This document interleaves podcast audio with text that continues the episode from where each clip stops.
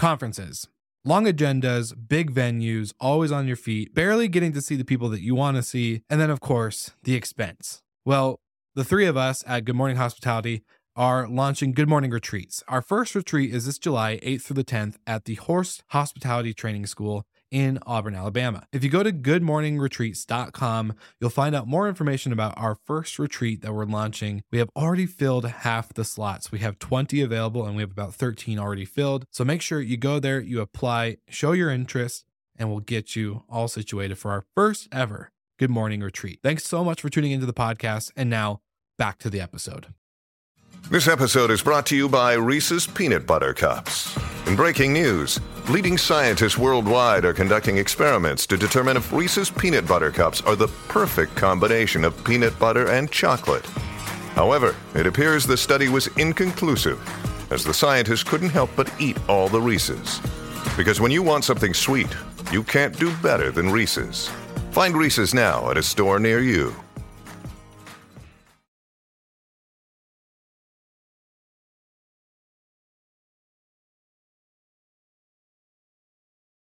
How many tabs do you guys have open right now? Oh, like at least 30, maybe more. Definitely a lot, too much. Yeah, it's tough to keep up with them all. Why is there not a solution that we can put everything within one roof on one tab? I mean, I feel like it's just kind of difficult. You know, there's a lot of Yeah. component going on. Yeah, a lot of moving pieces, I would say. Have you guys heard of Hospitality Hub? No, what's that? No. Thanks to our sponsor, TravelNet, you can now integrate the best solutions into Hospitality Hub, a single tool within the award winning Track software. Optimize and integrate with Hospitality Hub, the most powerful platform for property management teams. Learn more with the link in our show notes. Welcome to Good Morning Hospitality, your one stop shop for the latest news, noteworthy trends, and thought provoking discussions across the industry. From hotels and short term rentals to all things travel and hospitality, you'll find each episode equips you with the information that you need to start your week. Join us on Good Morning Hospitality every Monday, wherever you get your podcasts.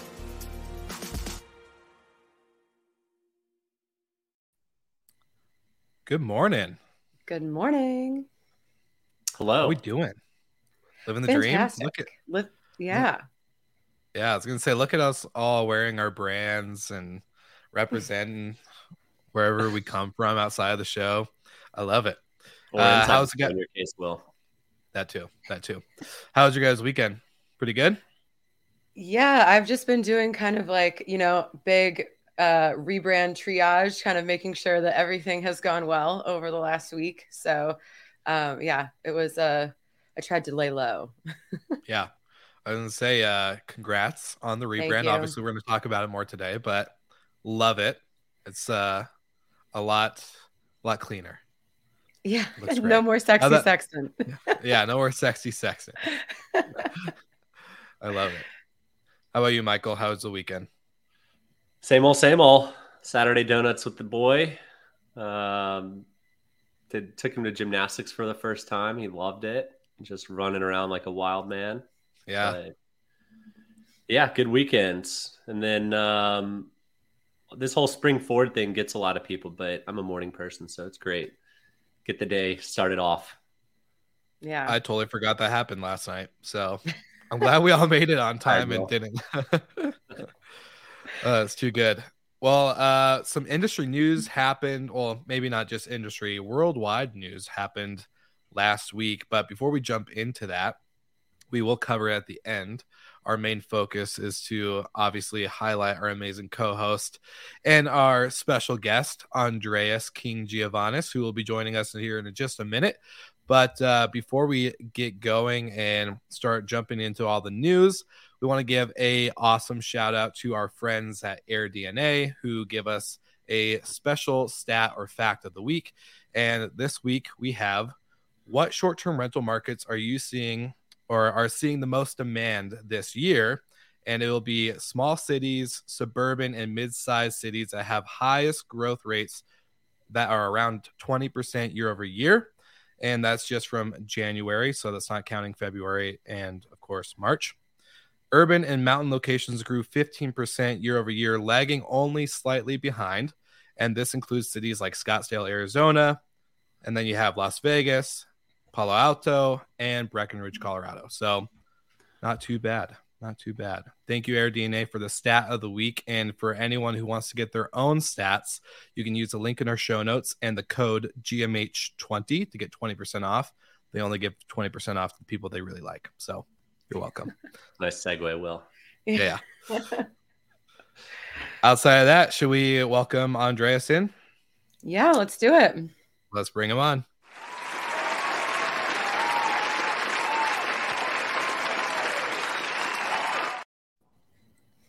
Andreas. Good morning. I was hoping for that suit jacket, man. Snazzy. I don't know if I've ever seen you that dressed up. Thanks. I, am I still need my uh, Romy swag. I need to pick it up from uh, from our warehouse.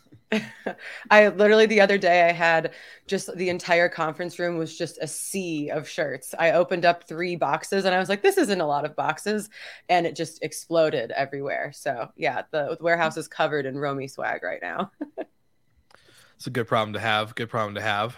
You know, who doesn't love a good swag? Exactly. I, I sure I sure love it. So I'll send um, you a um, t-shirt. Do you know swag is actually an acronym? I didn't know that until a few months ago. Was it? Do you know what it stands for? for? Yeah, give it. Give us the details. Expand. Shit, we all get. That's yeah. good. That's a good but one. Brandy, Brandy got really creative with our swag. I think we have some Romy eye masks and uh, some some branded uh, metal water bottles. So the, the, the my work, favorite, my favorite one, which is coming later, is a coloring book that has Romeo, our little mascot, like in all of our different locations. Um, that's uh, going to be something we can like leave in the room for the kids and everything. So that'll be fun.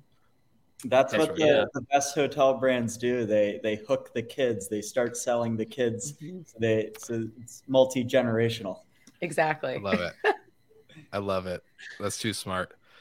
Um, well, it's exciting because this episode has actually been coming for a long time, but you know, finally got it cranked out March 7th and announced the rebrand and the the capital raise. So I'm curious from the both of you, what what truly inspired the rebrand? Was it because you raised capital and felt like Sextant was kind of just like uh, you know, old you kind of like that so 2020 or uh what was kind of like the big the big shift behind the rebrand for you guys?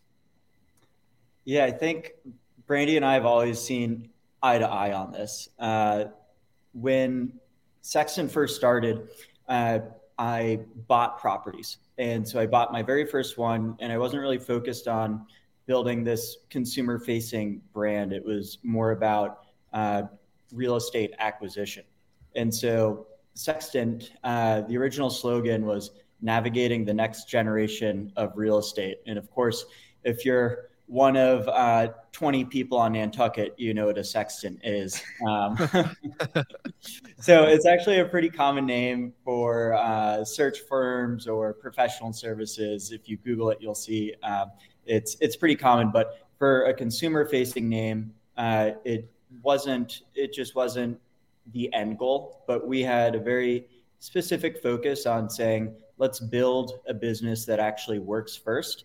And then we're going to do all the fun stuff second and build the brand and build the marketing. I think a lot of, uh, a lot of startups do the inverse where they build this great brand first, uh, but they haven't really figured out the problem they're solving. Hmm.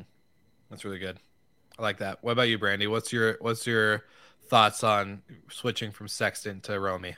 Well, so all of that, and then also, you know, just kind of having to deal with explaining to people whether it's a vendor or a guest. So before you, especially with a guest, before you even get to selling the product or getting them into a room, you're like, no, it's uh, like S E X T A N T. Like you have to kind of like take them all the way through it, and you're like, yeah. it's not anything, you know uh, illegal. It is a navigational tool, and you know you so you kind of have this whole all this friction before you actually get to talk about what we're actually selling.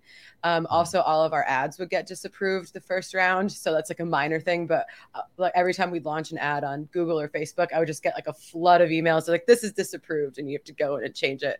Um, and so you know those are like the minor thing but it's it's big when people immediately look at your name and all they see is sex that's not what you want to have happened. Yeah there are also kind of these idiosyncratic challenges. We had kind of like um, having uh, social media ads needing needing additional approvals. I remember one time we actually had a uh, compliance audit for our bank and our banker um, asked, you know, hey, just want to make sure that these aren't hourly rentals. And so at, at that point, that was that was early early days, uh, and, and, that was when we really knew, okay, uh, let's build the business, and then and then yes, eventually change the name before we get too big. Yeah, and you want something that people can say. So if eventually the goal is to go be international and we have a lot of international guests, you want something that like, you know, a lot of people can kind of sound out or you know sextant just had a lot of there was a lot of complicated sounds in there that you know were difficult for our international audience. Yeah it's it's the process to come up with a name it's interesting. It's really more of a science than an art. I think most people think it's it's an art but it's really kind of like do i have the domain? Do i have the social handles? Uh, five five letters two syllables that's kind of uh, the the gold standard. And then can you use it as as a noun or a verb? Just like you would say oh i'm going to get an uber or i'm ubering to the conference. We wanted something that that had that same ease of use. Well and, and that's especially important when you're taking on airbnb straight on like these techcrunch articles are uh, are pointing out. Part- what for the people reading the press release that don't know who romy slash sextant is are you taking on Airbnb? Uh, not not yet, not yet. I think really we're disrupting hotels. We're disrupting traditional uh, hospitality accommodations. You know, we do that by offering a, a, product that's six times larger than your typical hotel at at half the price. So in that sense, sure, a, a, better title would have been taking on the the traditional hotel. Airbnb is is not a hotel; it's a platform. It's an OTA. It's a marketplace. So um, TechCrunch didn't quite get that part right, and uh, I didn't let it bother me too much. But I did read the headline and kind of do a face palm and and. Uh, and I actually just didn't read the rest of the article. they, they, still compare Vacasa and Sonder and all of that as well, yeah. even though they're publicly traded and all of their stuff is readily available. So, yeah, it's uh, still a learning curve in the short-term rental industry, the the media side, understanding exactly the different verticals, but not with us. More, much more akin to Marriott than you are Airbnb. Sure, yeah. it's. It, I remember when Brandy and I would uh, go on these pitches together. And this is, you know, early 2017, 2018. And the concept of Airbnb was still very novel to landlords. And one of the biggest clues that a landlord just had no idea what they were talking about uh, would be if they asked, So, how do you compete with Airbnb? And yeah. and that was that's that's the vibe I got from the TechCrunch article. But appreciate the appreciate the coverage. Uh, we'll, we'll, we'll get it next time. press is yeah. good press. I had a fr- I have a bunch of my friends that work in tech. They're like, we saw your TechCrunch article. Like, we can't believe like they're thinking that that's what our goal is. And I was like, oh no. like, you, you know what the worst part of the article was is there's a quote in there, and I think it's kind of supposed to be a theoretical uh, paraphrase of me waking up in the morning and saying, "Hey, I'm going to take on Airbnb." Um, not not not 100% accurate. I do think eventually, in the grand scheme of things, when you are in hundreds of markets, sure, then then you kind of make that transition from operator uh, to marketplace. You can kind of almost make that argument with with Sonder or Vacasa uh, but you really do have to have a much larger footprint to be considered uh, a platform. Well, you mentioned Sonder. Maybe I mentioned him first, but Sonder is more or less a, a competitor of yours, and we saw them go public what 18 months or so ago, and it's down what 92 percent, something like that, in the 90s. What makes you guys different and maybe more fiscally responsible than uh, your publicly listed competition? For sure. So I think one of the biggest advantages we had, which was totally unclear to me when we started, was starting without any capital. We learned to solve problems where if we had money, money would have been that solution. And going back to what I said earlier about building the business first and then the brand second, I think when you look at some of these companies, even back in 2021, it did feel a little frothy. It did feel uh, over overvalued, and so I think not starting with any money uh, made us a lot more creative and focused on financials. If we weren't profitable, then uh, then the company ceased to exist. So just the way that that we started the business, uh, offshoring and and hiring a global talent pool instead of uh, just hiring software developers from Silicon Valley. All, all of those all of those choices were were made out of necessity because we didn't have money and they turned out to to be the right choices. It's just the market wasn't really rewarding that uh, the last five or six years. And when you look at Lyric and Domio and Stay Alfred and some of the kind of big splashy brands that raised, I mean, a combined probably 100, 200 million dollars. Mm-hmm. Um, how how did all of that go so wrong so fast? And how are you guys able to kind of keep the ship righted? Um, you know, maybe in a, a different answer than you're fiscally responsible. Like what lighting that much money on fire that quickly is is not an easy task. Um, is, it structuring deal terms, or I know you guys are big on on the furniture side of things? yeah, sure. I'll let I'll let Brandy jump in first, and I'll, I'll take the second part. Well, I definitely think it is a combination of like our deal structure. We're not like totally committed to necessarily like the rental arbitrage model. It's okay, there's this building that we're going after. First, does it fit? Is it in a market or in a neighborhood that we know is going to be successful? And then it's, you know, every deal is kind of tailored to that landlord. So we're trying to create the best deal for us and for our landlord partner. And so we've just been, you know, I think very strategic in the deals that we've chosen and um, yeah, I think that's definitely one of one of the key things, and making sure that those buildings are actually profitable, so that it gives us room to cover all of our other costs. And I think that where some of our competitors went, um, you know, maybe wrong or just made some questionable decisions at the time was choosing any building they could get their hands on because they wanted to grow their footprint as fast as possible. And a lot of that is directive from investors, which I understand there's like a lot of that pressure. And then also paying exorbitant rents at the time where there was just no hope of ever making money. Mm-hmm. Yeah, we met, uh, I, I, guess I met Brandy and Andreas probably six years ago when I was at Rented and we were doing Rented Capital. And we were looking at deals. We were losing out on deals that were going like 50% above market rate Mm-hmm. mm-hmm. Like just how you how that math pencils, I don't know. Um, but you guys come in with long term structures, whole buildings, not individual units and buildings. I think, I mean, the, the individual unit piece alone is key because you want people to experience it to feel a little more like a hotel than, you know, living like a local it's a great slogan, but people don't want to act like a local when they're traveling typically. Mm-hmm. Um, so yeah, really impressed watching how you guys have grown through the years. What's next? What are you doing with all this newfound money? Yeah, before I answer that, just one other comment.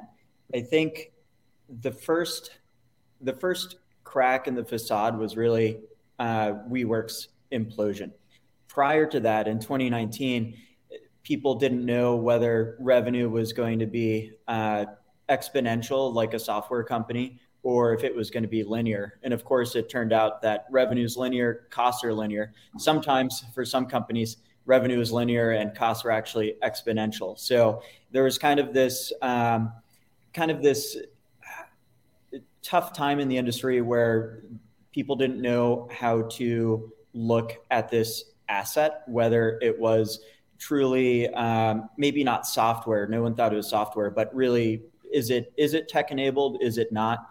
And uh, and really, WeWork changed everything.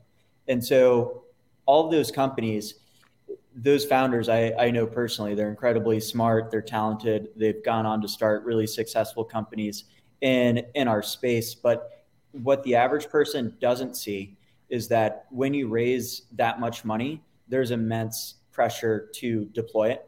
And if valuations are going up and valuations are based off of a multiple of, of revenue, at least back back then they were, then that business uh, model actually makes sense. And of course, some people made money, uh, investors who who sold their uh, Series A shares at Series B or Series C, they they made plenty of money, and and some some people in the company certainly took some uh, chips off the table. So these people, um, it's it's not just it, it's a little bit of a balance whether to say how much of this was. Um, a result of your environment and a VC giving you money and telling you to to scale as if you're Netflix versus your own decisions. And as you get to a later stage in the company, you actually do lose control, uh, depending on you know how many board seats you you start with and and what you negotiate at those funding rounds. But um, I I would say it's it's a it's a mix of of of both. But VCs certainly aren't aren't scot free of of all the blame. Yeah, on the valuation piece, you know, even 12, 18 months ago, we're seeing valuations that are 20, 40 X revenue.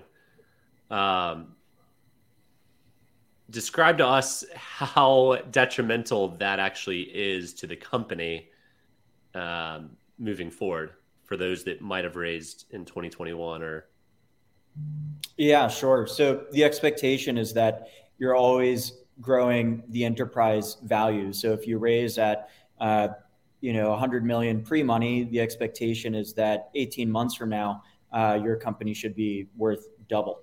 And so when you raise uh, at such a high valuation, you end up with these flat rounds or or even down rounds, which really uh, which really hurt the growth. So there are obviously pros and cons to to raising at a high valuation. But going back to to Sonder, people thought they were kind of getting in at a great rate before uh, the public at ten dollars a share, and now it's about it's about a dollar. So it's uh, it's really a, a, mixed bag, raising at at such a high valuation. Yeah, we're eighty cents right now. So, yeah, Tough down twelve percent today. Yeah. Yeah. Sonder did have a, a press release that they had some money in SVB, but uh, I guess we'll we'll talk a little bit more about that uh, in in a minute. Yeah, we can jump well, to that. If, is there anything else you want to share about the the Romy news? I guess the follow up question was, where are you guys going from here? Right. So we're executing on the exact same strategy and and vision we have really for the last four years, which is control the entire guest experience by operating full buildings. Uh, we have this focus on on building density. So we only have a couple pins in the map, and that's really done by design. We don't want to get into uh, 30 markets and have you know 20 or 30 units in in each market. It's really been about building density. And with the rebrand, we're going to start doing some pretty interesting things. We're going to be rolling out what I think is a world first uh, in the form of a market wide amenity. So instead of having an amenity like a pool or a rooftop that's confined to one building. We actually want guests uh, from different buildings to, to interact with each other uh, and really build that build that human connection that Airbnb is is is lacking amongst guests. Yeah, what, and I uh, think can you, can you share more on that? Uh, sure. Brandy, do you want to do you want to give a little glimpse Sure. So, um, some people might remember the Arkup, the floating mansion. Um, it was on Netflix, and we managed it for um, several months, and then someone bought it. So, um, it also became famous for uh, him trying to avoid taxes in Florida. But it's this big, beautiful uh, floating mansion, and so we've purchased a smaller version that has a rooftop and a hot tub and a summer kitchen on the top. And the idea is to get a couple of these, and you create kind of like this little club or resort out in the bay. And so anyone staying um, in our Miami properties will be able to go. And it's kind of like, I guess, our version of a, a clubhouse or something like that, a little bit cooler, a little bit more Miami. Um, and so the first one will be delivered this year. And we'll start testing the waters with our guests here. Um, but it's going to be def- definitely a first. It's really exciting. It's very, very cool. And I think that's the, the fun thing about this brand that we couldn't do before is that there's just so much more room to play. And now that we have a solid business underneath us, we can do some of these fun things which we've been putting off. And you know for years i've always been like you know trying when do we get to do all the fun things? I remember looking at domio and lyric and how amazing their branding was. And we finally have reached that moment where now we get to to play a little bit Who, who's driving this houseboat to new orleans for the next? Stop? it goes very slow, so I don't know if it's making it to New Orleans. it is it is navigable, yeah. So it can it can propel itself. But the general idea is when you look at uh, at some of the best hotel brands, whether it's Soho House or uh, the Standard or the W, part of the reason why people stay at these brands is because they're not only interacting with the own group with their own group that they came with, but they're also interacting with uh, with other people at that hotel, whether it's at you know lobby bar or a restaurant or somewhere else. And so we thought Airbnb, Sonder, Vacasa, certainly they all kind of lack lack that. Uh, hotels have have done a great job of that, but no one goes and books a Sonder and says, "Oh, I'm so excited to see what other uh, guests are are also staying at this Sonder." And so that's really the experience that we wanted uh, to to recreate, but really in a seamless, unforced uh, way. We didn't want to do like a a lame happy hour or or something like that. We wanted to really recreate the best amenity in in all of South Florida. And so when you look at all of our guests, whether um, whether they're 60 and with their family or they're there for a bachelorette party. Um, everyone wants to be able to get out on the water, uh, have a good time, have a drink or two, and uh, and do it for free. Most importantly, so that that was one of the common denominators, and we thought, what's going to appeal to all ages and all demographics. I love it. I can't wait to to visit it coming soon. That's right. Yeah. well, you mentioned SVB earlier, and I know how financial your mind works. Can you walk us through what happened? And then I think the story might have a semi happy ending, but it's still very much playing out. Yeah, sure. So based on on what I've looked at, 2021 was just kind of this absolute anomaly of a fundraising year. And SVB uh, had all of these deposits because interest rates were low and money was effectively free. And they put about half of that capital in these long term, uh, long term low yield instruments. So I think they're earning one and a half percent interest. And then, of of course, uh, 2022 comes along, and uh, and interest rates are are uh, starting to creep up. Inflation is also creeping up, so they're effectively uh, losing money on uh, on this investment, which I think was close to 100 billion dollars or so.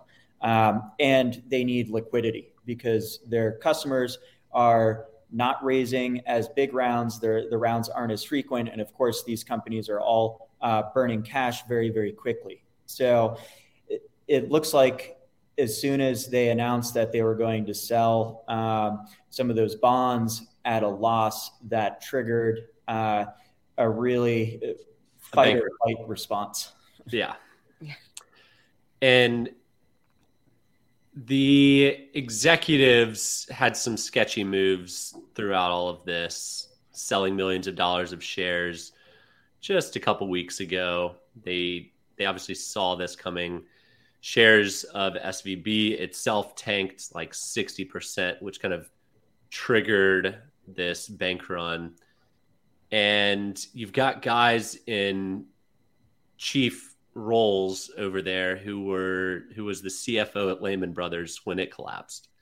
So I don't know how employable your resume is if you've led two banks to utter destruction. Uh, I can't imagine that person's ever going to get a job again, but they probably will. Probably and will. I can assure you, Yeah. I will not be banking at that bank. Agreed. Uh, you also you also had Pete, um, like Peter Thiel and a couple other people just telling all of the people, all the companies that they invested in to immediately withdraw their cash. So you had like a very concentrated bank run, also like the kind of your lead investor telling this entire, you know, ecosystem of companies to pull their money at one time, which also they got all their money th- though. Yeah. Founders Fund got all their money out. So they Yeah. didn't have to sweat it. So it's better to be first in a bank run than last. Yeah. um, but the the happy ending at the end of all of this, uh, the government is funding non-taxpayer money to bail out or or make all these deposits whole. So, you know, I know lots of founders were extremely stressed from Thursday till Sunday, but uh, according to the Fed, that money will be in, or the Treasury, that money will be in their account sometime today, so they can make payroll. Um, so this all happened really fast. There's fears of contagion. I, I think another bank was closed today It's, or uh, yesterday. Yeah.